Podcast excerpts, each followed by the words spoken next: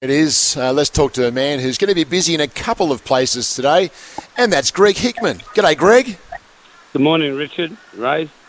How's um, how's the week been treating you? I heard your name called out for a yearling. What? How many? How many have you come away with so far? No, we just bought uh, two on the first day: a Shamus Award Colt and a Spirit of Boom. Hey, good morning, Greg. You couldn't get a Pierata? Too dear, Ray. I went to 500 for one, and they, they put their hand up again, and I said, well, 600 starting to get the wrong end of the scale. it's a little way back from there, Greg. yeah, for sure. But no, they've been pleasing. There's some really nice um, Pieratas there, and uh, mm. I hope they come out and win a slipper or something.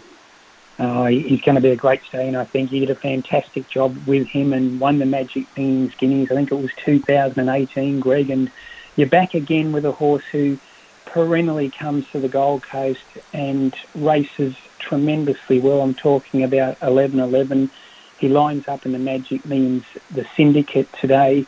If he wins, becomes the first horse to win at four successive Magic Millions carnivals. He's been terrific for the stable, Greg. No, he certainly has, Ray. I mean, you've got to have that in a small stable. You have one, your best, one of the best horses leave, and and you need someone to fill his um, place, and he's done that very well. And it's not so much the money um, today; it's about trying to get the, the four ones in the row, which you know what I mean, another 11, yeah. 11.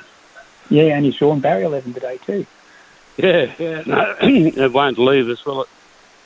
a, well, what about this year, Greg? Um, look at the form. You've, there's a question mark against him. He, He's had three unplaced runs. He did lose his rider at the Hunter when he looked like he was in a spot of bother, but has come through that okay. His run in the Razor Sharp was, I think, a pass mark, but his recent trial just before New Year, I think he must have been encouraged by that heading towards today's race. Yeah, Ray. I mean, it's been a different preparation, this preparation. Um, but he carried 60 kilos the other day and he's only got beaten three lengths and his work at work Saturday morning before he came up was just extraordinary. It was as good as probably he's ever worked. Mm-hmm. Um, so we've done all the work at home. He's up here, the, the bin, he's licked the bin clean every uh, meal that he's had, and he's uh, probably could have worked him a bit harder this morning. He's come back full of beams. Well, that means the horse is thriving. You've picked up James McDonald as well, and do you give a jockey like James McDonald any instructions or just say, go and do your thing today on 11 oh, we'll just do what we normally do, talk, and I mm. he's a man on board, and I mean, you can tell jockeys whatever you like, and sometimes it doesn't even happen, does it? So he's he's uh, he's one of the best jockeys around, and uh, I'm sure he'll uh, steer him very well.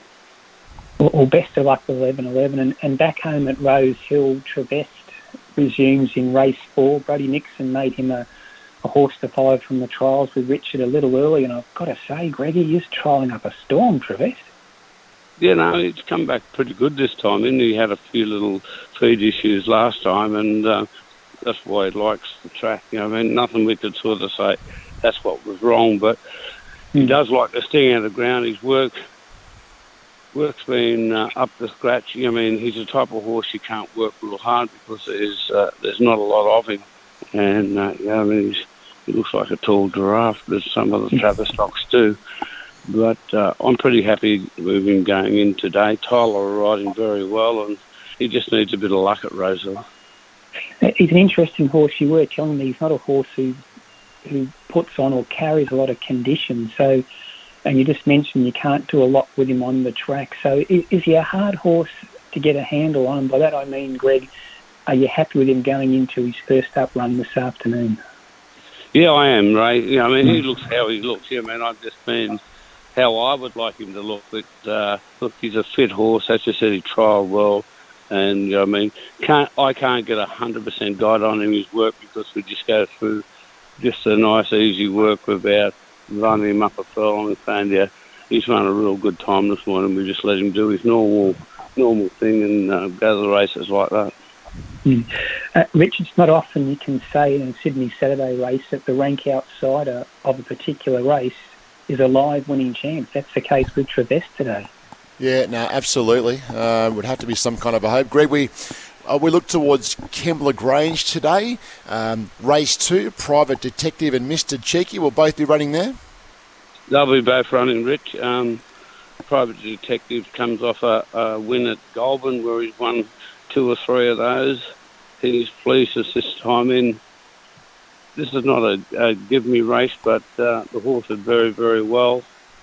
Mr. Cheeky, a little bit disappointed the other day. We put a tongue tie on him today he's another horse you can't do a lot with, but he could uh, he could sneak a place. Very good. Good to chat, Greg, on race morning. Uh, one thing we do know when 11 11 turns up on the Gold Coast on this day, he must get off the float, Greg, and look around and say, Oh, here we go again. It's my day. well, it's nice. You know, I mean, might be able to buy, might be able to find a little bit more money to buy one. You'll be right. They're cheaper tonight, they reckon. They're cheaper after the after the race day. They look better after the race. I'll give it a drink. Just don't be one of those people at the bar that thinks it's funny to put their hand up and get stuck with one. Thank you, Greg. No, thank you, guys.